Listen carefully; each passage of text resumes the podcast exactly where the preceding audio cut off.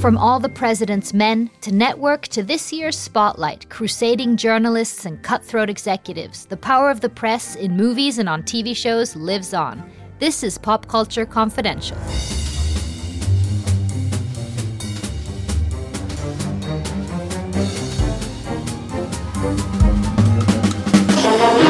Is that really your idea of how to run a newspaper? I don't know how to run a newspaper, Mr. Thatcher. I just try everything I can think of. I'm Bob Woodward of the Washington Post. Mr. Markham, are you here in connection with the Watergate burglary? All remote stand by, please. Okay, we're going to George. Say, the F 14 is one of the most difficult planes to master. Executive producer. The China Syndrome. It's about people, people who lie, and people faced with the agony of telling the truth. Right.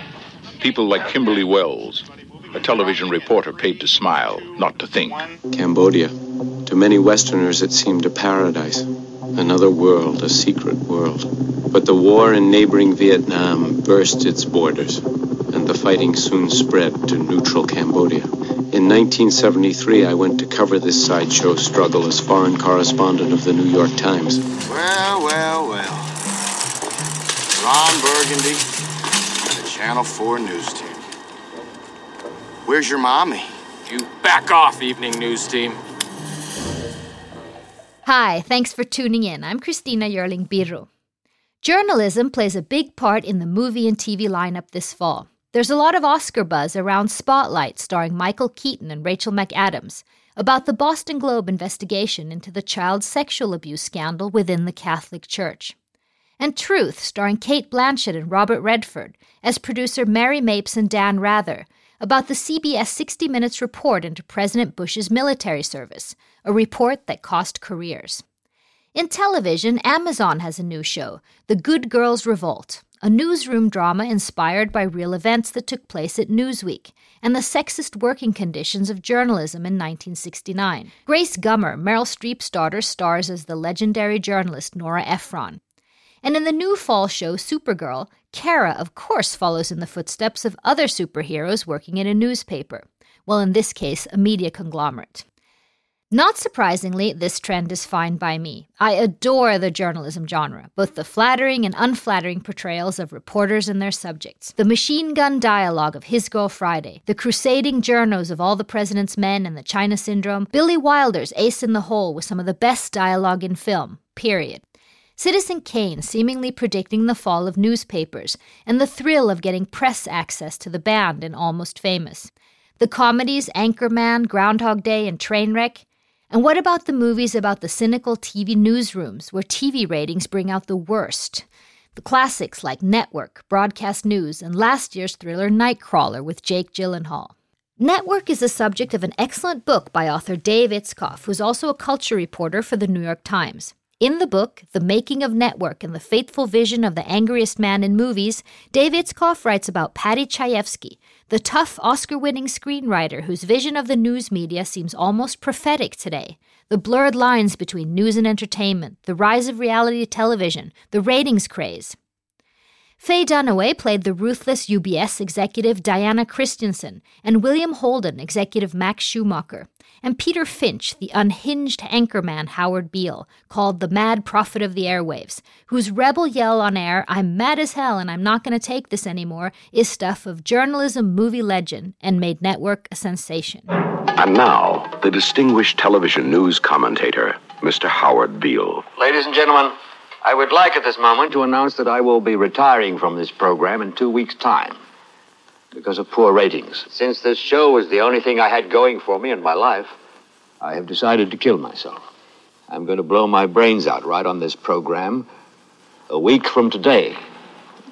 What the hell's going on? Prepare yourself for a perfectly outrageous motion picture. I started by asking Mr. Itzkoff why he thinks we and the filmmakers are so drawn to the journalism genre. Well, I, I think that you know, in in general, I mean, there's there's just a sort of uh, a kind of category of screenwriters and dramatists that are just really drawn to uh, news people, to newspaper reporters, television reporters, and anchors. There's just something about that world. It's kind of there's something almost binary about how these characters tend to be depicted. That they're either these kinds of uh, you know, crusaders, who people who are motivated by the truth and wanting to bring truth to life, or they're totally corrupt and that they have they they understand that they have this kind of power to create perception and you know dictate to a wide audience you know what they think of the world and then and then they completely uh, abuse that. And there is there is something really uh, rich uh, about that kind of an idea particularly as we you know i think the, the sort of the man on the street today is so the person on the street the woman on the street everyone we're so much more aware of how we have access to media and how the sort of the citizen reporter in a way can become as powerful as uh, you know a, a, television network or a broadcaster in, in, the right moment and that that's such a huge uh, responsibility and and so it, it, just I think there's there's just endless ways to kind of reinvent that wheel. Network turns 40 in 2016, and it's a pretty amazingly prophetic portrait of television and media. What are some of the things from the movie that you've seen come true? Well, I think the most prominent, uh, the most sort of uh, obvious and ubiquitous is is the way that you know the lines between uh, what was considered television news and television entertainment uh, have been completely obliterated. That's that's what the Faye Dunaway character is sort of warning uh, throughout the movie. She's an entertainment executive. She develops, uh, you know, cop dramas and sitcoms, and she's the one who's warning Max Schumacher, the uh, the news president, that she's going to take over uh, his side of the channel, and that's essentially what she does. The American people are turning sullen. They've been clobbered on all sides by Vietnam, Watergate, the inflation, the depression. They turned off, shot up, and they fuck themselves limp, and nothing helps. So, this concept analysis report concludes the American people want somebody to articulate their rage for them. I've been telling you people since I took this job six months ago that I want angry shows. I don't want conventional programming on this network. I want counterculture. I want anti establishment. I don't want to play butch boss with people. But when I took over this department, it had the worst programming record in television history. This network hasn't one show in the top 20. This network is an industry joke. And we better start putting together one winner for next September. I want a show developed based on the activities of a terrorist group. This realization that, you know, n- news was once this uh, sort of protected, hallowed uh, uh, field on television, that it was meant to just share information with people. It wasn't meant to drive ratings or necessarily even turn a profit. And that once uh, TV news divisions uh, had to be profitable and had to chase uh, ratings, they became indistinguishable from entertainment content. There's that amazing scene where one of the staffers is pitching to her and just saying all these cliches which ring true today, like we need the crusty and benign character, the attorney, the lady cops, the brilliant and beautiful, fighting for feminism on the floor. I mean, that just rings so true even of the cliches today on TV. Exactly. It's so funny that, you know, in an era 40 years ago when you only had three broadcast networks and, you know, no cable television to speak of, that those were sort of the, the, the tired, tried and true formats. And it's, it's no, it's no different now, given that, you know, you have, you know, uh, you know, not only hundreds of cable channels, but also, you know, all the uh, digital uh, streaming uh, channels. That that's basically people can't seem to think of more than four or five different kinds of ways to uh, tell a story on television. right. Writer director Aaron Sorkin, he thanked Mr. Chayefsky when he won the Oscar for Social Network. He was a big influence on him as a writer. And Sorkin said regarding your book, I believe this is the first thing written about Paddy Chayefsky that Chayefsky would actually have liked. What do you think he meant? Well, I think he's being very uh, kind and, and generous to say that. I mean, it, I think more to the point. I mean, you know, Chayefsky was a very uh, idiosyncratic uh, person. I mean, part of what made him, I think, so attuned to what what was going on in his world at the time, not just only in media but in society, was that he was. You know, he was kind of, uh, you know, I guess you'd call him a, a curmudgeon or a dys- dyspeptic uh, personality. I mean, he, you know, I mean, he was a very uh, loving man and funny man, but I think also he uh, was deeply, deeply cynical about the times that he lived in and really believed, I mean, genuinely believed that, you know, things were just getting worse in every arena, everywhere he looked in, you know, national politics, global politics, the East, uh, was a big concern to him, uh, and that of course that of course got solved soon after. But in his day, it was a big uh, problem. Uh, that you know that just all these he saw all these powder kegs everywhere and really saw uh, no solutions to these kinds of problems, and I think it really uh, preyed on his mind in a way that he felt he had a certain uh, responsibility as a screenwriter and as a dramatist to kind of you know grab people by their lapels and make them uh, you know pay attention to what the, these problems that that he saw. But it's funny though. I was thinking with um, Sorkin and Chayefsky, network is just so different from newsroom. Good evening. I'm Will McAvoy. This is Newsnight. I'm beginning this newscast by apologizing to the American people for the failure of this program during the time I've been in charge of it. The reason we failed isn't a mystery. We took a dive for the ratings. I'm quitting the circus and switching teams. I'm going with the guys who are getting creamed. I think that they had very different aims. I think, if anything, uh, I mean, Newsroom was uh, at least at its outset or from a, at its inception. I think I think it was meant to be a more sort of uh, I, I, wouldn't necessarily optimistic, but a more sort of uplifting uh, take or a more it was it was a kind of uh, wish fulfillment that if I you know if a, dramatist or a screenwriter was creating this sort of perfect news channel where people acted out of uh, you know, altruism and a, a, belief in the truth that, I mean, it would, it would still run into lots of, uh, you know, moral and practical dilemmas, but that's what it would essentially look like on on the newsroom whereas in network it's it's the complete opposite it's every you know every shortcut is being taken every uh, you know everyone is is compromised in some way everyone is almost literally in bed with uh, with somebody else uh, so and, and that so that leads to different results. It's also Stephen Colbert's favorite movie. Why? Well, I think that if you just look at, at his uh, at Colbert's body of work, that that's that that's sort of particularly in the era when he was hosting the Colbert Report on Comedy Central. That, I mean, that's very much the idea that that he was playing with, no matter no matter what they were making fun of on a given night, because it was all being channeled through that Colbert uh, persona at the time. That kind of uh, you know, uh, fake conservative commentator character.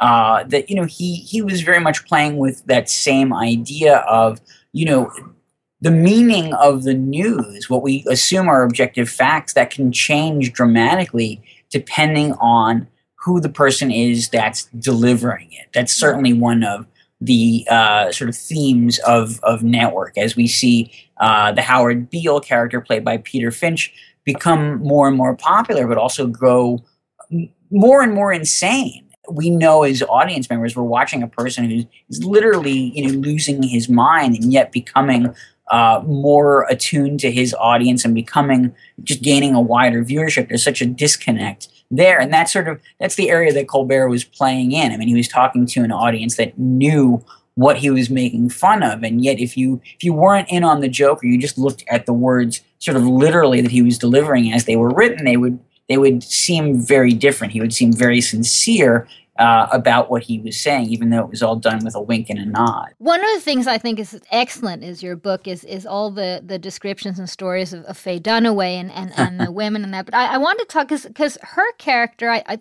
see it a little bit in Rene Russo's character in, in Nightcrawler oh, as well. Absolutely. Uh, you yeah. would agree, yeah. Sort of these women of, of the newsroom. Is there a trope of this, of the powerful women in positions of power in, in newsrooms? Oh, I, th- I mean, you certainly do see it in the fictional portrayals. And, and I mean, it's interesting, first of all, in terms of how Chayefsky developed – the character that Faye Dunaway plays, Diana Christensen, because in sort of earlier versions of the screenplay, you know, he recognized that there had to be a kind of a, a romance uh, in the story somewhere, and the, the, the female character that he created originally was very conventional and meant to be uh, a kind of young idealist who would fall in love with, uh, you know, the the crusty but benign uh, newsman uh, and that somehow, you know, as as these things usually play out, she would her love would redeem him, or they would have some permanent falling out, and that would symbolize the newsman's, you know, final corruption.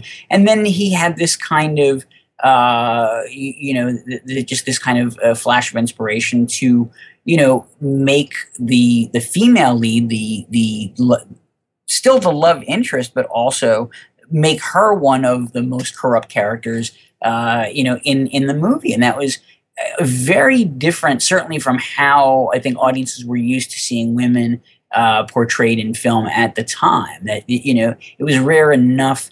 Rare enough in the world to see women in that kind of a position of power, uh, and even rarer to see them.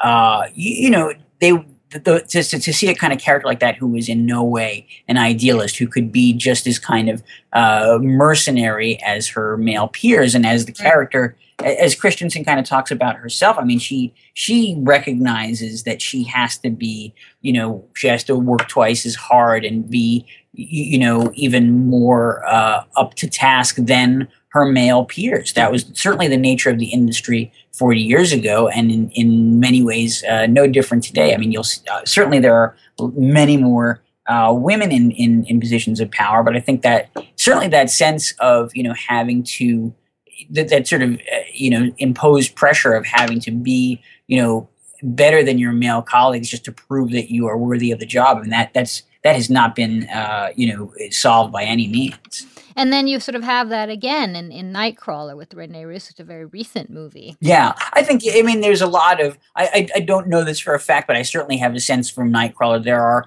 I think, lots of uh, sort of tips of the hat to uh, to network. I think if you know certainly if you make if you make a movie today about television news gathering, you can't help but operate uh, in the shadow of network in, in some way. And I think they really did. They certainly em- embraced it uh, there. Again, having a strong uh, female lead, a woman who will basically you know go to any lengths and and you know you know cut a check of any size in order to you know get basically get what it, the story that she wants on you know on her air. Uh, what about cate blanchett and truth? I, I haven't seen it myself but is that uh, sort of the same? I think that that cuts a somewhat different way although i mean it's true that you're dealing with i mean that yes that that's certainly an example of uh, you know a powerful female producer character. Why did you get into journalism? Curiosity. Why did you get into it? You Ladies and gentlemen, I give you my friend, Dan Rather. I'm the producer. I put the team together. We have Lucy Scott to run point. Colonel Roger Charles worked Abu Ghraib for us. Mike Smith was a researcher for us back in 2000. What's our next move? I might have something for the election. The President of the United States may have gone AWOL from the military journalists in movies tend to be one thing or the other, and in that case, it's more the example of the the crusader for you know whatever is the real objective truth of what happened in a situation. At least that's how she's portrayed in the film. It's obviously very, uh, it's still fairly controversial, and uh, you know, or I think more or less uh, a certainty that you know the you know what the movie depicts as truth and what actually happened in real life i think i think they're still they're two fairly different things. And then another movie coming spotlight which is sort of in itself seeped in, in journalism. It's the boston globe the investigative unit and the director tom mccarthy he played a journalist in david simon's the wire. And david simon of course the creator is esteemed journalist. And, and you have this tradition and this you know and, and i'm generalizing here um, but movies hate TV news. I mean, they're often portrayed as cynical and, and, and cutthroat and, and taking in, you know, all these movies we were talking about before. But not only them, not only broadcast news and network, you have The Truman Show, Hunger Games, Gone Girl.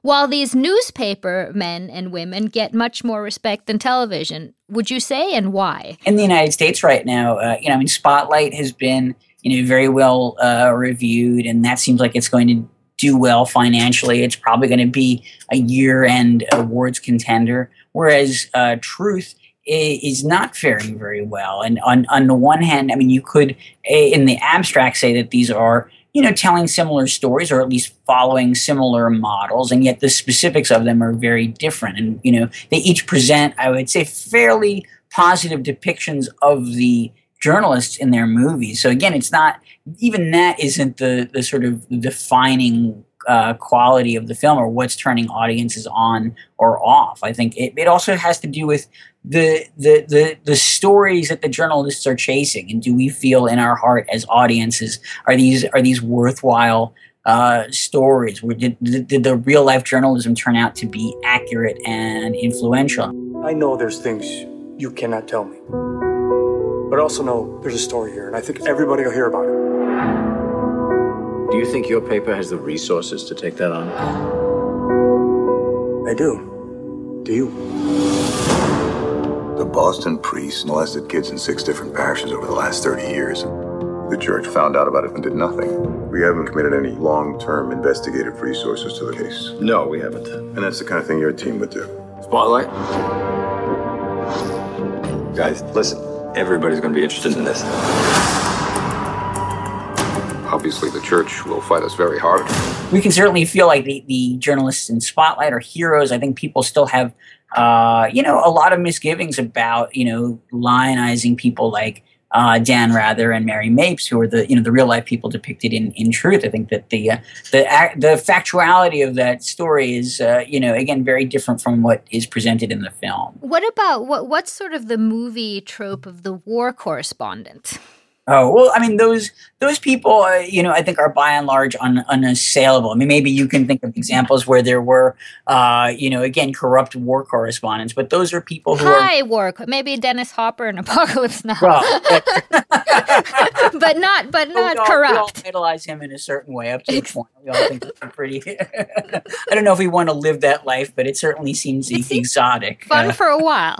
right, right. Or you think of you know Warren Beatty in uh, in Reds. I mean, you know, in some ways they're they're very uh, romantic figures. They're people who are you know putting themselves in uh, really you know dangerous circumstances. They often become part of the story. They see something that you know the wider world hasn't seen yet or doesn't know about, and that always often seems to, to drive them to you know want to tell that story to the world even at the risk of their own lives. And i think you know for, for journalists i mean that's that's the sort of the most romantic thing they can think of. They, it, I, you know i still want to go home to my wife and kid every day. I don't i don't want to die doing my job. But you know we we wish we we, we wish the stakes were that high in the uh, the stories that we write and report Um, you were mentioning uh, before citizen journalism and, and, and Twitter and how, how we're sort of following the horrific events of Paris on Twitter for the latest updates and such.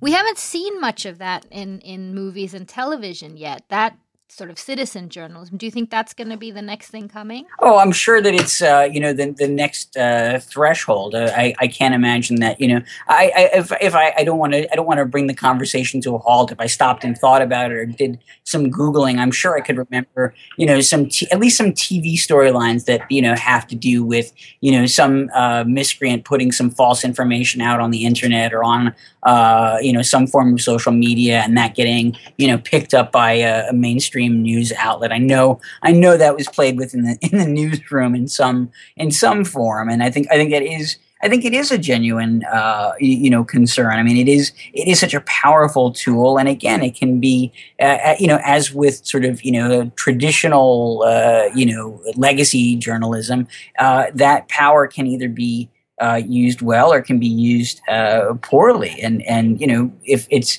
it still puts the onus on these sort of professional journalisms to professional journalists, excuse me, to sort out what's accurate or inaccurate. And you know the da- there's a danger for uh, myself and my peers if we use that information uh, sort of willy nilly, and there's danger for the sort of uh, you know the rank and file uh, citizenry that people are suddenly people you know they're just typing words into a box and suddenly uh, you know with enough uh, retweets or likes you know it can be shared in front of millions of people and it makes uh, it, you know it, it maybe puts people in a spotlight in a way that they never intended I didn't ask you about a subgenre, the sort of comedy journalist movies, everything from Groundhog Day to Anchorman and Trainwreck. Do you see anything? What are they joking about? you know, I think even movies like uh, the Anchorman series that you referenced, it's it's interesting. You know, Adam McKay, uh, you know, here in the U.S. is about to uh, release a new movie of his called uh, The Big Short, which is adapted from the Michael Lewis book, and that's also about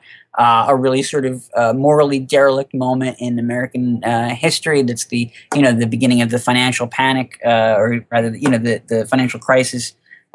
You know, here, and it's a movie that is very much a, a comedy, but also one that has a real sort of moral underpinning to it, or a kind of polemic side to it. And it's just interesting that that you know, I think that that was present uh, to a certain extent, even in the Anchorman movies. That yes, he's making fun of the sort of vacuousness of the characters that Will Ferrell and Steve Carell and other actors play. And yes, it's you know set in the, the sort of 1970s and 80s, but there is a point that I think McKay was trying to make even in those films about how you know if you have an anchorman who's literally just reading words off of a teleprompter and has no idea what he's saying, or you have a, a weatherman who you know doesn't even have you know the IQ of uh, you know of your shoe, uh, that these are dangerous people. That they're you know I mean they're they're comical, but the you know the risks that they're taking and the dangers that they present to their audience, uh, you know, are, are you know if they if these movies weren't comedies, they would be horror films. There was a time when people believed everything they heard on TV. This was an age when only men were allowed to read the news. And one anchorman was more man than the rest. Good evening. I'm Ron Burgundy. Damn it! Who typed a question mark on the teleprompter? Are there any Howard Beales today?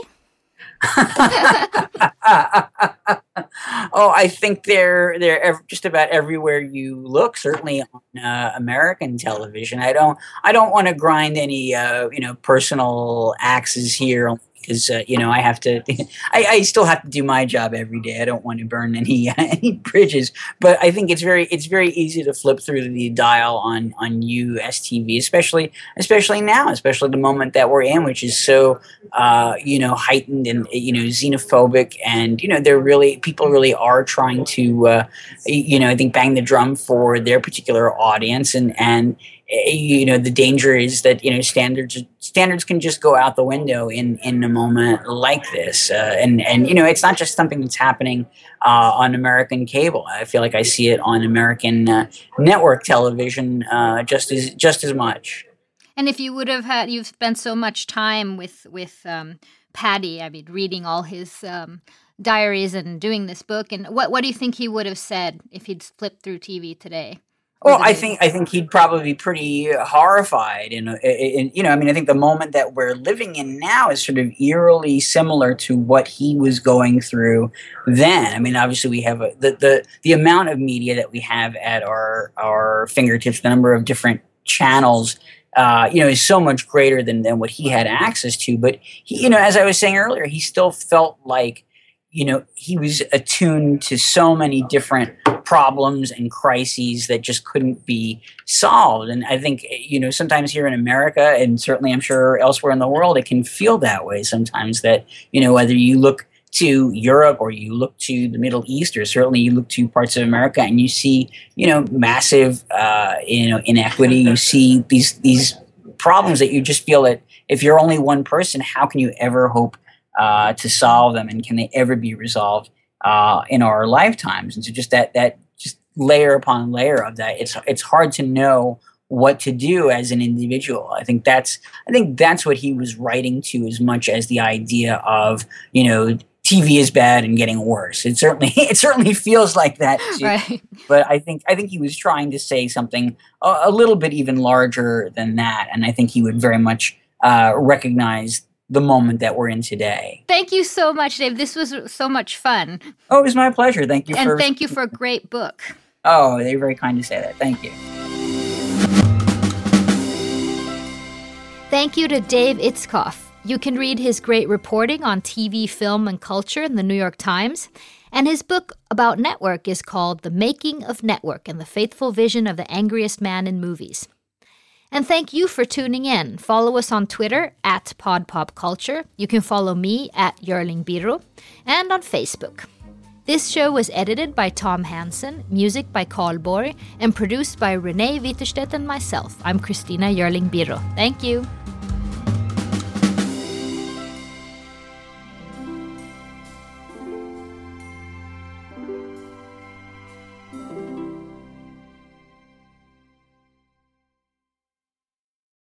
Hey, there. I'm Hannah. And I'm Audrey.